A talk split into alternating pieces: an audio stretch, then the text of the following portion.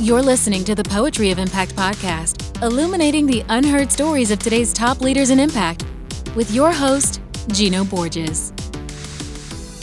Hi, everyone. Welcome to the Poetry of Impact podcast. Joining us today is Marcus Whitney. Marcus is the founding partner at Jumpstart Health Investors. Marcus focuses on working in the impact space specifically to help Black innovators. And I'm proud to announce that this conversation with Marcus is brought to you as part of a partnership between Poetry of Impact and Nexus. Welcome, Marcus. Hey, thank you, Gino. Really happy to be here. Yeah, well, you were highly recommended as a Nexus member that's involved in a lot and is a very special soul. And so I'm really, and I got a slice of that the first time we chatted, but I really want to dive into where we ended that conversation, and that is that you're sort of in this middle of life moment. You have two children. One's about ready to go to college. One's already sort of out and about. Sort of take us through where you're currently at in terms of sort of your life process and what's really occupying you beyond, your work for the sake of work right now. Yeah. So just for the listeners with regard to parenthood, I've actually, both of my kids are out the door. The youngest is about to be a junior in college. And so for any of the parents who might have a senior in high school, it's definitely different when they're actually in college. They're not off the payroll yet, but they're not at home, a majority of time during the year, right? And my oldest son, he's actually a Marine, and he is abroad right now, and has been for a couple of years. So where I am right now is I'm 45 years old. I live in Nashville, Tennessee. I'm Black, so that's meaningful, I think, for just everything that's going on in the world and certainly in our country today. And I've enjoyed a reasonable amount of success as an entrepreneur. And this sort of next act of my life is really professionally going to be as a venture capitalist. I've been doing it for the last 6+ years, but now starting to raise larger funds, deploy more capital with sort of a view that I'll be doing this for the next 15 years. And I think the reason why that's meaningful for me is there was no point over the last 15 or 20 years where I could have told you I would be doing X for the next 15 years. So that might be one of the biggest changes for me in this season is long-term thinking feels more feels more natural now than it did before. Before I had bigger visions of grandeur, but I could only see them happening in shorter time frames, and that's kind of oxymoronic. Big things actually take a while. You learn that with time. Yeah. So I'm at this point in my life where I am experiencing several transitions, but I feel like I've been mentally preparing for them and actually looking forward to them for some time. And I think what we were talking about in our first conversation, where we were getting to know each other a little bit, was this feeling that I have that I am shifting out of being sort of a young professional, and a high achiever into this early phase of being an elder, becoming an elder, and what that means. So lots to cover there. Let's talk about this moment where you realized that you wanted to be long on time. What was it, or what is it that makes you feel like being long on time makes sense to you at this point, whereas it didn't earlier in your life? Well, because I started having kids relatively early, right? I'm 45 and my two kids are 22 and 20. I am still pretty young, and yet my children are done. They're launched, right? I mean, I'm still going to be there for the rest of their lives and as long as I'm here, but they're launched. And so, it's like I can see at least two more of those cycles, right? You know, I just lived through one, and it's like, I easily have two more of those to go. And I think that, and on one hand, it felt short, and on another hand, it felt very long, right? And so I have this sense that I have more time than I previously thought I had. And so I now want to expand to fully take up that time. And then there have been little things that have happened along the way, like my youngest son and I started training in a martial art called Hapkido together. It was something I wanted to do just to, you know, sort of have a connection with him as he was going through his teenage years. There's a natural separation that happens when children become teenagers. And so, you know, this was sort of my way of creating a sort of a regular check-in with him, and also sort of this, you know, putting us on a journey at the same time. We both started as white belts, and we both matriculated through every belt test together until we both became black belts together. And, you know, it was like, while you're going through it, it feels like it's taking forever to get to the black belt, but then you get to the black belt and you realize, well, you still don't know that much. And it really didn't take that long, you know? And so I think just having racked up these bodies of experiences that have taken 5, 10, 15, 20 years, and then realizing I've got several more of these 20-year runs, and we're talking about 5-year runs. I mean, gosh, I got, you know, I don't know, 10 more of those, right? It just makes sense to expand and take all that time, you know, not to sort of focus so narrowly and lose sight of what, you know, I know now what can be accomplished if I give myself a proper amount of time to do it in. Yeah. Yeah. I wonder how much of it, you know, I'm a little behind you on the parent curve. I have a 3-year-old, and I noticed that there was a tendency. I used to be long on time pre-kid, but I wonder how much of it is sort of like a primal motive when you have a young family to just like, oh my goodness, I need to provide a nest now, right? And it's like, that all feels like abstract thinking to think 10 years from now. It's just like, it's hand to mouth. And, you know, each morning, somebody wants to watch a comedy, just come to our house. And to think 5 or 10 years out from now is just like crazy. And so I wonder how much of that short on time was just the reality of raising children during the early phase of life. I think a lot of it, and I also think that it's the unknown that's attached to it, right? Yeah. Because there are so many important phases that you go through when you're raising children, you know, and I still can basically remember the 3-year-old phase. You know, the 3 to 5-year-old phase all kind of blurs together into sort of a series of events that sort of stand out. But you know, socialization becomes a much bigger issue around that age. Yeah. You're still doing a lot of cleaning up behind them. They're much more mobile, so safety. And in a different way than it was when they were a baby, but safety, you know, just from they have a greater command of their body, but not so much an understanding of the laws of physics yet. So there's, you know, there's just all sorts of things that come into play. And I think that sense of the unknown and the constant switching and like, okay, I'm off of that road now. Now I'm on this road. Now having been through it, I feel like even if I had to go through it again, and knowing the world is a very different place now than it was even 20 years ago when I started my journey as a parent, I still have an understanding of the overall process, you know, and I have a view into what the end product kind of looks like. And I think that experience would enable me to maintain that long view. I think when you're newly initiated into it, you're looking in short windows for sure. As you should be. Yeah.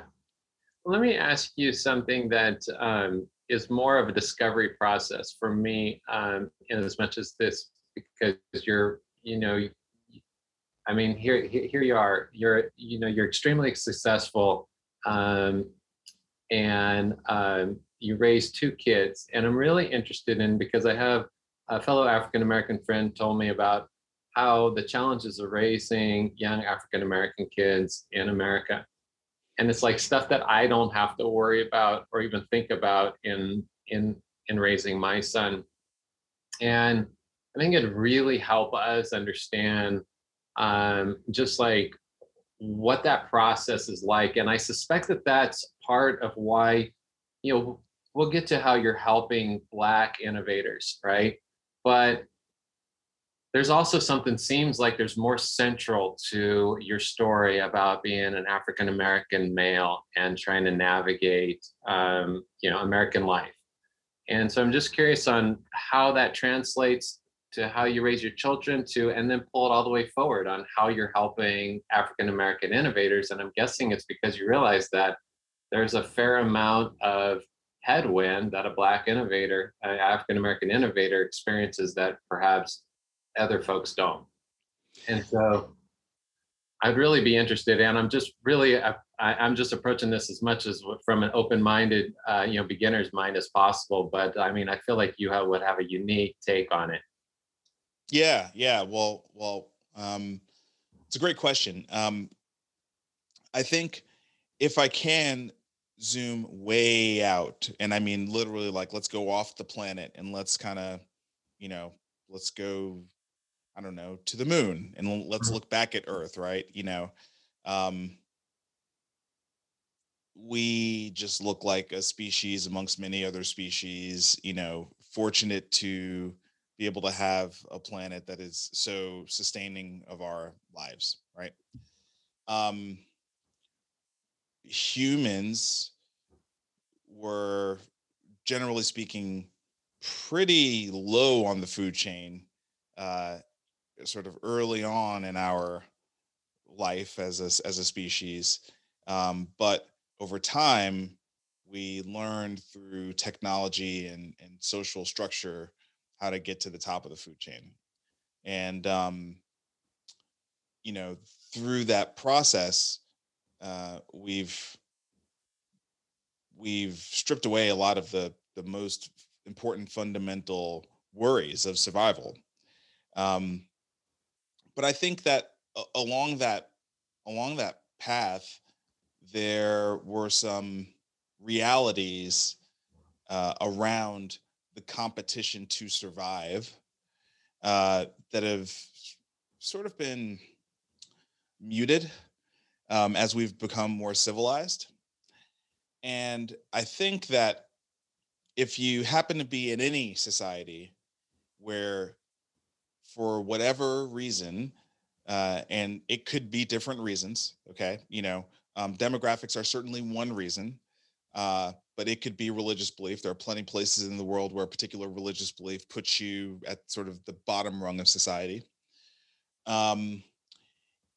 You have a more truthful understanding of sort of the human dilemma overall. And that can be a benefit if you're fortunate enough to deal with it at an intellectual level and not have to be at a fight or flight level for your life constantly. So the thing about being Black in America is it's not something, you know, that you can easily hide, right? So I talked about religion, you know, there's certainly oppression against Jewish people, right? There's a lot of like anti-Semitism. However, because Jewish people often, you know, are white people as well, they can walk down the street and you wouldn't necessarily know that they are a Jewish person. And so, you know, there's a lot of those things that until it is known, they're not going to be subjected to, right? Again, we're talking about America. Sure. Whereas in America, you know, the color of your skin is kind of like one of the big primary functions of where you fit in society, and the biases that we have. And so, you know, if you grew up Black male in America, you grew up with sort of this understanding of the fundamental inequities in the system. And one of the things I think we've learned over the last year is that a lot of younger white people like didn't understand these things. And, you know, to me, maybe ignorance is bliss, maybe. But I don't know. I mean, I prefer to know the truth, you know, and I prefer to not have had to speed read a bunch of books to have a better understanding of like, what's the reality of this country I live in, you know what I mean? And to sort of be living in this fantasy about it. I was never able to escape the truth of this, you know, of this country. It was sort of, it's part of who I am when I walk the street, when I go into any room, when I, you know, whatever, it just sort of is what it is. And, you know, is there a downside to it? The downside to it is a reality that has been part of human existence, I think, as long as we can record. There have always been caste systems, always. And so I think what I try to tell my boys is just don't lie to yourself. You know what I mean? Like know that inequity is a thing and has pretty much always been a thing. It's always been something we've had to work to try to solve as a society. It's a real waste of energy. It's a real fruitless endeavor. And the perpetrators of it are sad. It's just sad that this is something they have to do, you know? But it occurs all over the world and it shows up in different ways. You know, one of the best things I ever did was I went on a sister city trip to, Northern Ireland, to Belfast. And I got a great education while I was there in the Troubles. And I took the Black Cab tour and I got to see, you know, the Peace Wall. I mean, you know, and I think a lot of Black people in America would be just amazed that like white people could do this to other white people. You know what I mean? Like to that level, right? But this is just sort of this weird thing we've done as humans kind of forever. You know, we've found a way to other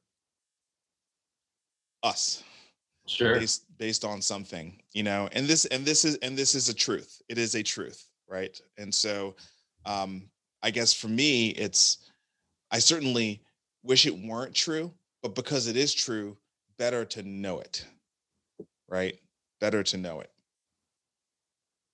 Now, how is that, besides you sharing these insights and wisdom with your kids as they have their own experience and you sort of provide sort of a sounding board on those experiences, how is that translated into you in terms of mentoring, you know, the African-American entrepreneurs that you're working with and funding as well?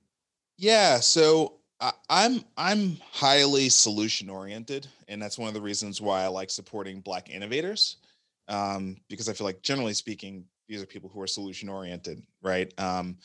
It's if you're Black in America, it's not that difficult to identify the problems, but to have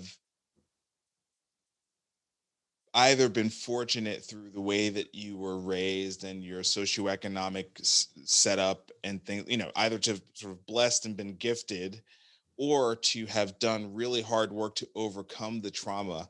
And instead of completely focusing on the problem, to be solution oriented is just amazing. And that's where I want to spend my limited amount of time on this earth. I want to spend it with solution oriented people. Just because I acknowledge the problem doesn't mean like I don't want to do nothing about it, right? You know, I want to do something about it. And I believe that there are people, you know, of all races and all religions and all genders and non-gender and you know, that are solution oriented and want to, you know, try to chip away at this sort of human dilemma, that we have. And so I want to be with, the people working on solutions. That's just where I find hope. That's where I find happiness. That's where, especially as a parent, right? You know, especially as a parent, you want to do whatever you can to try to make this overall experience better for your kids and, you know, maybe your kids' kids.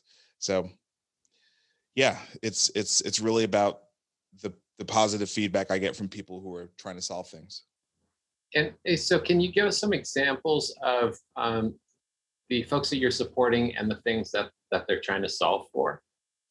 Yeah. So let me first provide a little bit of clarity for how I am supporting. So I've started a new fund inside of my venture platform. Jumpstart Health Investors is our sort of the backbone of our venture business. And we have multiple fund families, and different people lead, each fund family, and it has sort of a specific focus. It's all health, but each thing has got its own little niche to it. So my new fund is called Jumpstart Nova, and it's investing in early stage innovative companies led by Black people.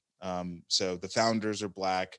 They are in leadership positions, CEO, COO, CTO. They have meaningful ownership positions in these companies. They have board seats in these companies, and they're trying to be innovative in the spaces of healthcare, health and wellness, and I think after the last year, I think we all understand now where sort of health sits and the importance of things for us all. We talk about the economy, but there ain't no economy if we are not healthy, right? So, it's a great thing to be able to focus on such an important area of the world as health. And I'm investing in those founders. So now, having said like how I'm doing it more specifically, some examples, it's I'm investing in the United States, so not all around the world, and that means the focus is not so much global health, but really sort of health and healthcare in the United States. And the founders that I'm working with, they generally look three different ways. One is they are some type of clinician. That could be a doctor, it could be a nurse, it could be a therapist. But there's some type of clinician that has seen something very suboptimal in the way that the healthcare industry works today. There's a lot of those things. And they believe through their lived experience and their own belief in themselves that they can make it better. So that's kind of one category. Another category is people who have worked in the healthcare industry. So these are more healthcare executives. They have experience about how healthcare functions as a business, and they may not have the clinical expertise, but they really understand how the money moves and where all the inefficiencies are. And many times these inefficiencies and money movements have a significant impact on health outcomes. And so from that perspective, they are trying to make something better. And so that's sort of the second view. And the third view is basically total outsiders. They're entrepreneurs. Often they will have had some personal experience that has pushed them in this direction. One of the things that is so great about working in healthcare is we are all users of the healthcare system. So there are no, I say outsiders, but all I really mean is this person isn't a clinician, or they didn't previously work in the industry, but we all are touched by the healthcare industry. And many people have, sometimes often tragic stories, usually about, very close family members, a spouse, a parent, or a child, often. And this has sort of completely pushed them in a direction of, hey, I want to dedicate, if not my life, at least the next 10 years towards a business that will, make it so that other people don't have to suffer in the same way we did. So those are kind of the three primary types of founders that I see. And how does tech I know you have a pretty extensive background in technology. How does technology intersect with those three groups in terms of whether somebody's a clinician, healthcare executive, or just simply an outsider who's had a type of indelible healthcare experience, whether him or herself or a family member or a friend?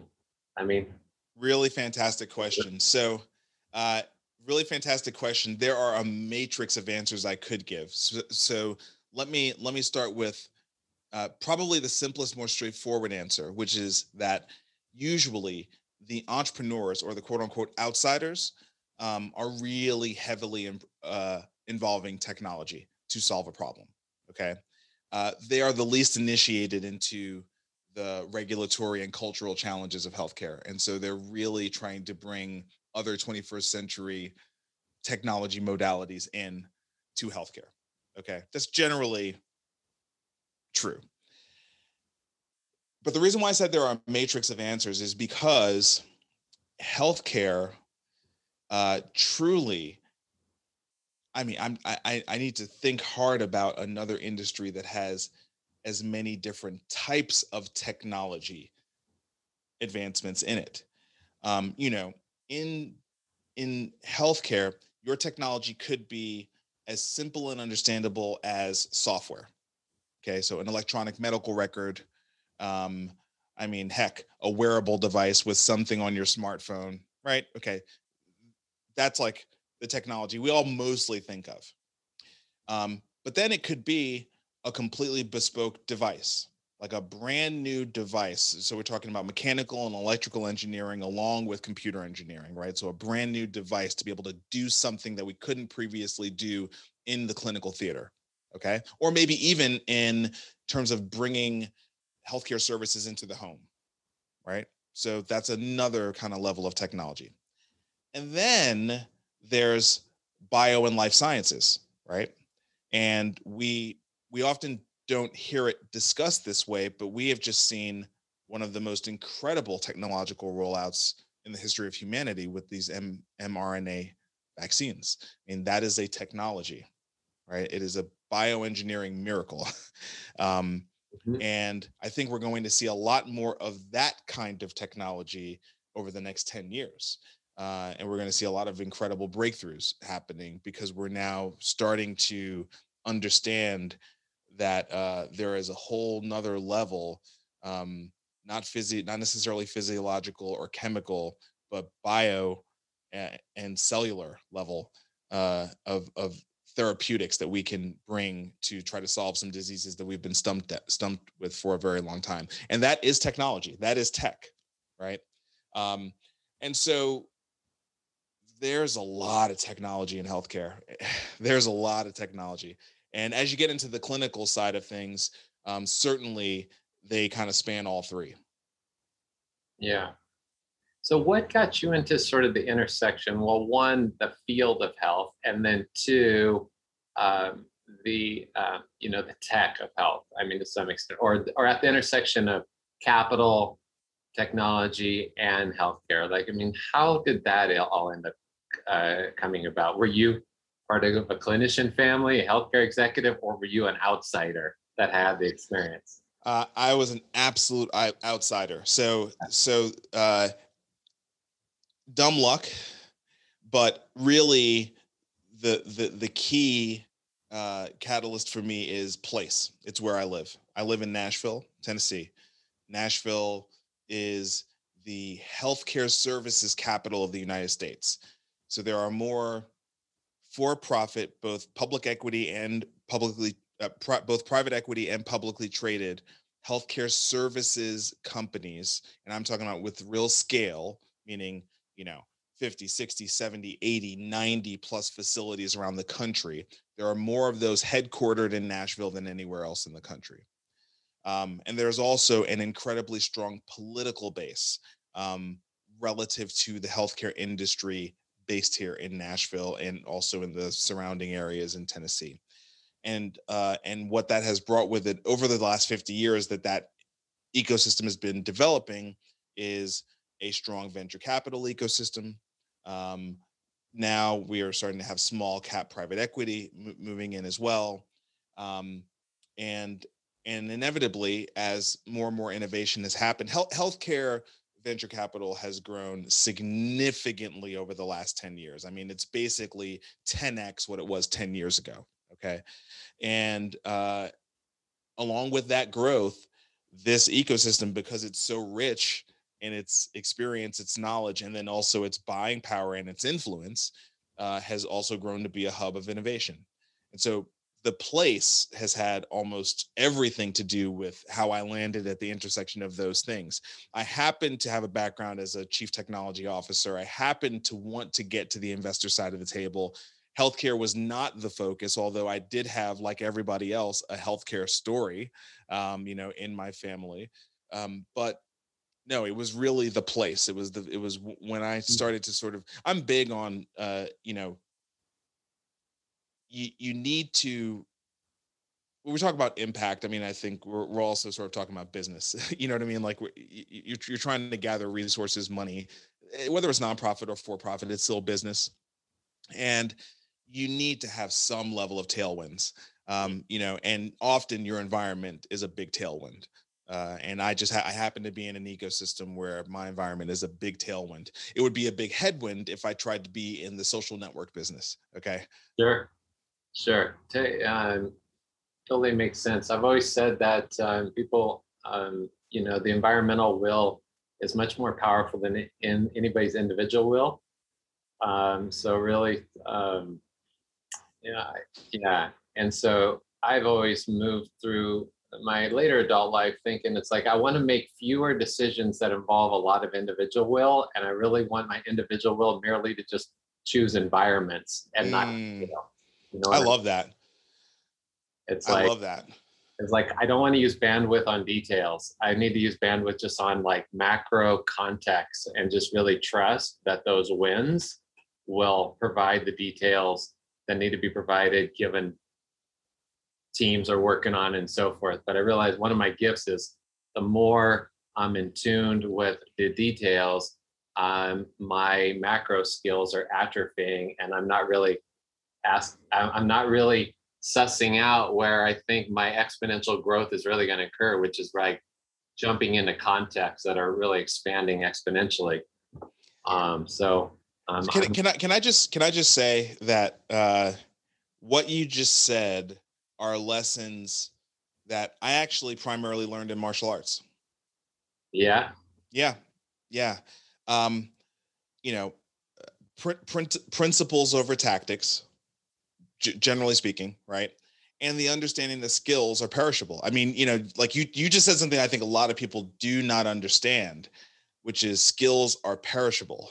And the decisions you make with your time about what you're going to spend your time on, what skills you're going to develop, come at the cost of some other skill, either that you potentially could learn or that you previously learned and you're not maintaining. So we're not like these skill accumulation machines where they just stay exactly at the highest level you ever got them. That is just not how it works.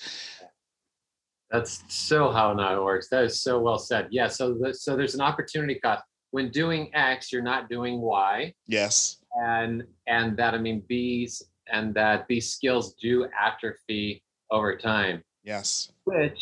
Which I think one of the more moving parts of our earlier conversation that we had was around this idea of how you've become so comfortable with disruption. And we were talking about how like you just love innovation and it's almost second nature to you. And yet there's a part of you, Marcus, that recognizes that the bulk of the world does not frame its existence in terms of innovation, so that when this stuff comes at the rate that speed that it's coming, it can feel a little overwhelming, right? I mean, it can feel really overwhelming to throw a bunch of 60-year-olds into a digital medical platform and says, oh, there's nobody to answer your call anymore. You got to get all your questions answered through a chat box. And if you're 65 years old, you're like, what? So I just use that example because, you're in the healthcare context, but I think let's zoom out even beyond healthcare. Let's talk about this. I mean, I'm like increasingly fascinated with this concept of innovation. I think it's tied to my interest in how to be relevant on my back 40, and just this idea of how do you build in innovation as just a frame of mind, as a sense of flow and motion, as opposed to fearful of the change or lost, or a loss of what we had. I mean, so like, I mean, how do you go about it? It's a practice. It's like everything else. This is a perfect continuation off of the small conversation we just had.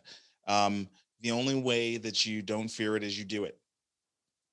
And, you know, one of the, we didn't talk about this last time, but I think recently there's not a whole lot of benefit to worrying about things. Okay. This is one thing I can't quite shake my concern about, my worry about, is this Moore's Law kind of pace. And I know you said no inside baseball. Moore's Law is just sort of the increasing, speed with which computer processors are able to process information. Mm-hmm. And the answer is it's exponential. And innovation has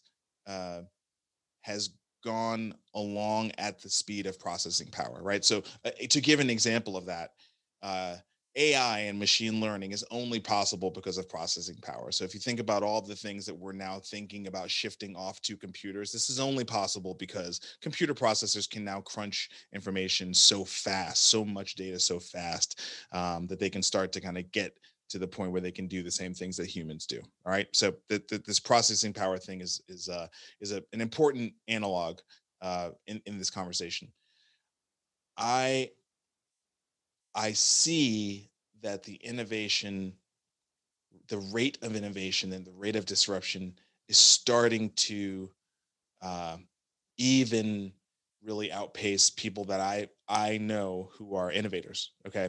If you're in the venture capital business, you are constantly looking at disruptive and investing in, right? So you're fueling innovation and disruption. So that's a really long-term scalable way, sort of where you're sort of beyond your youthful energy of like doing it. It's a long-term scalable, sustainable way to play in the game. But guess what? Not everybody can play in this game. Sure. You know, capital allocation is a very, very, very selective game in terms of who's been allowed to participate in it. And I do feel, when I look at all of the things that are happening in the world, bioengineering and technology, the financialization of everything, and how it's creating massive disruption everywhere, blockchain. These things are all, AI, these things are all leading to a very, very different world. And we don't have a great narrative for it. And so I feel that it is going to displace so many people just in terms of their sense of being grounded on earth, and it is a concerning thing to me, because I feel that if you are not practicing it, it's difficult to not feel like you're being subjected to it or you're being disrupted by it. And if it seems that the natural response of humans would be to revolt or to start to decide this innovation or disruption is in fact bad or maybe even evil, right? Like if there's no adequate narrative for it, we'll make one. Sure. Sure. We will make one. We'll have to make one, because this is the way we understand things as humans. And we're getting to the point where the innovation rate and pace is so fast that we can't apply a proper narrative to it. So this is something I worry about. I think I provided the answer, which is, how do I do it? I practice it. It's a very simple answer. And the more precise answer is, I practice it because I'm a venture capitalist. I have the privilege to practice it. Right. And I have the privilege to practice it in a very, very sustainable way that is not taxing to me, other than my mind has to constantly be expanding to new ideas. Like that's That's the most taxing thing I have to do, right? Is like listen to people and they tell me about a brave new world. And I'm like, holy cow, what? Say that like three more times. You know what I mean? That's the extent of my struggle. And then I put money in and then maybe I make a bunch of money from it. Right. You know what I mean? I'm not working a job that's like threatened by it. Yeah. And this is a concern. Well, how's one? So two questions I have for you. Since you have this vantage point, like what would be your narrative? If you are a benevolent king and you had the opportunity to establish the narrative or at least put forth a narrative to help people feel rooted in this innovation, this convergence of AI, the Internet of Things, blockchain technology. That's one, the narrative. The other part is that you've talked about practicing it, but you're practicing it like you acknowledged from a capital allocator perspective, which is like a 1% of 1%, maybe that of the population. How do people who aren't involved in capital practice it so that they can feel rooted and not disconnected and can, and belonging to a larger community? Well, I talked about the financialization of everything. And what's great about that is what I do as a venture capitalist is becoming more and more available to every single person.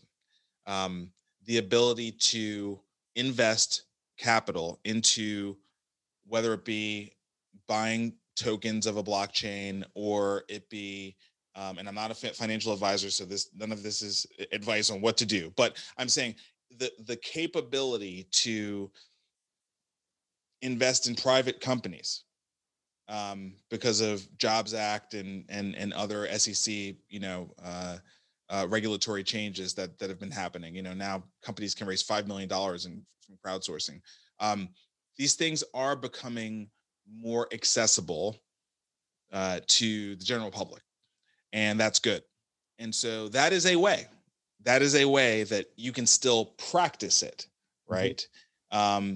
Because once you're putting capital on the line, putting capital on the line generally requires doing some research. Okay, doing research helps you to frame better where the future is and what these things actually do. And yeah, you're in the practice of it. Or you can be a founder and start a new company, right? That's another thing you can do to practice innovation. The things that are not really practicing innovation are simply working a career in a company with no side hustle, where you're completely dependent on the job as the company has defined it for you for your livelihood. That is not practicing innovation. Yeah. And here's the thing, we have a whole lot of people in our society that's what they do. And they do that because that's what we told people to do for a very, very long time. So that's where a little bit of my concern lies. Well, it makes sense. How about that first part of the question about like what would be the narrative that would help people create coherency around this? So I think it's not so much what would be the narrative, but where is the narrative coming from? And the narrative has to come from our leaders and I believe our political leaders, because they can not just provide a narrative, but then they can draft policy reflective of that narrative that will actually change people's lives, right? So, you would have a narrative that would result in economic policies around changing education, policies around evolving criminal justice, as we gain deeper understanding about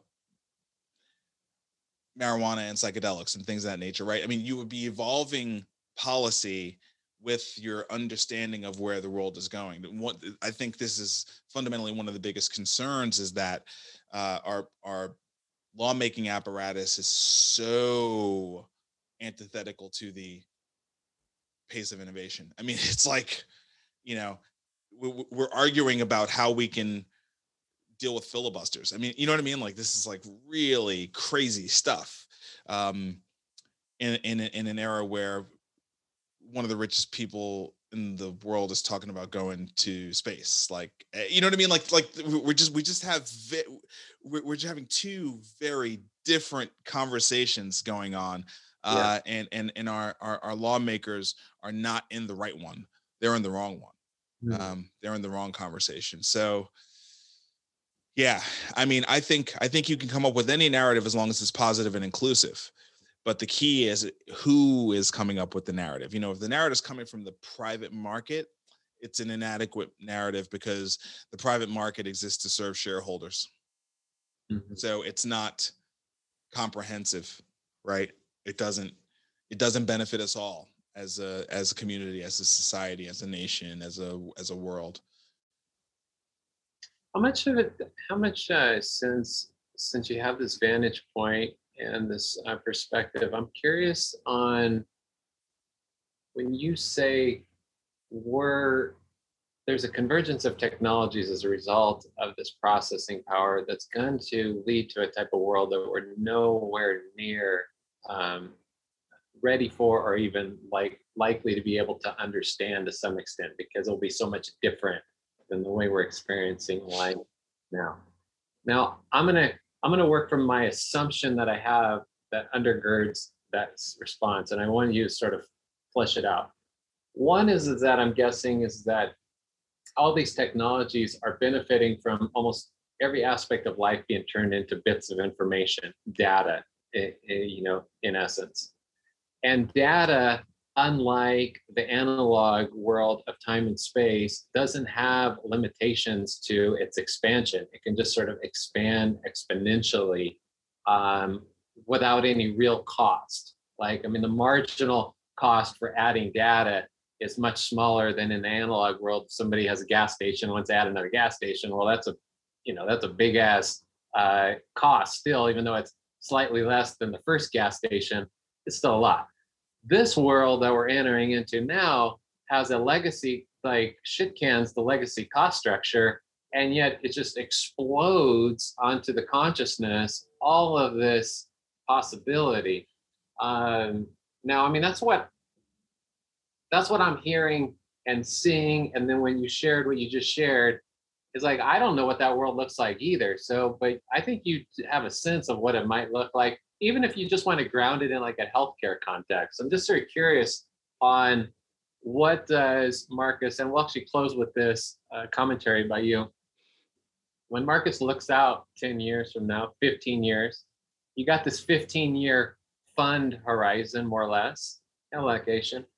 That world's going to look much different as a result 15 years from now. I mean, what do you see at the end of the road? Even just sort of paint a picture for us. Yeah, so I think 15 years from now, I don't see a tremendous amount of hope for our political apparatus resolving some of its fundamental issues over the next 15 years. So what I think is going to happen is we're going to see people really starting to innovate fundamentally on, they're going to start innovating on the private market, and they're going to start innovating on the private market with an understanding that we can't rely on our public servants, and the private market needs to effectively be more enlightened. It can't just continue to sort of be this operating agreement in the best interest of shareholders, no priced in, you know, a lot of what you said is about cost structure. Well, this is because we don't price in the cost to society into these businesses. I think we're going to see people say, we've got to start building in the price of the cost on society of the actions of these corporations, and then creating products that win in the market with that ethos, right? So it's not enough to say, I'm going to create a social enterprise, and this is the, you know, you have to do that, and then you have to win. Yeah. And then you have to win. And in many ways, I actually see this as being, you know, the most true to human history path to resolution. You know, politics is an invention. This is not necessarily like a true to human form. And we are constantly seeing all the flaws in every political system that we come up with, right? But competition is pure. Competition is pure. And competition with the right motivation is powerful. And I think if we can take all this incredible power that we have put into innovation and disruption and put it into evolving what the private market should look like, and evolving what a company should look like, and evolving how a company should serve its society, and how it should price in all the external costs that today it doesn't have to factor in at all.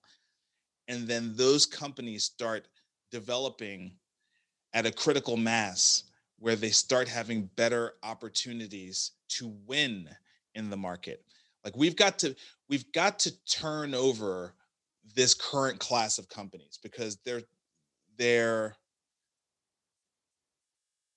can't be changed. They can't be changed. We need a new generation of companies to beat them, right? To beat them, but that are much better citizens of the world. What a great place to end, Marcus. Where can people learn more about you and your work in the world, Marcus? MarcusWhitney.com, and pretty much on all the social networks, Marcus Whitney.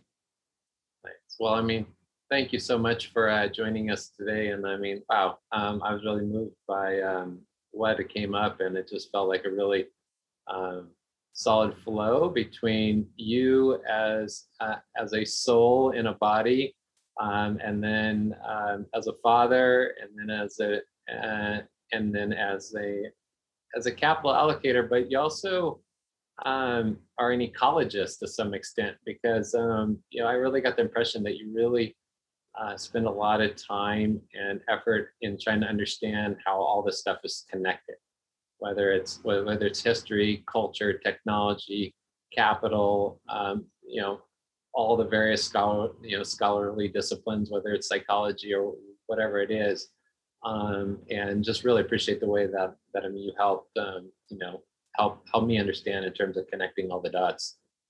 Well, thanks. It was a fun conversation. I don't get to have this kind of conversation. Thanks. It was providing the space and the inspiration to do it. Well, great. Thanks, Marcus. Thank you for listening to the Poetry of Impact podcast. For show notes and additional resources, visit poetryofimpact.com.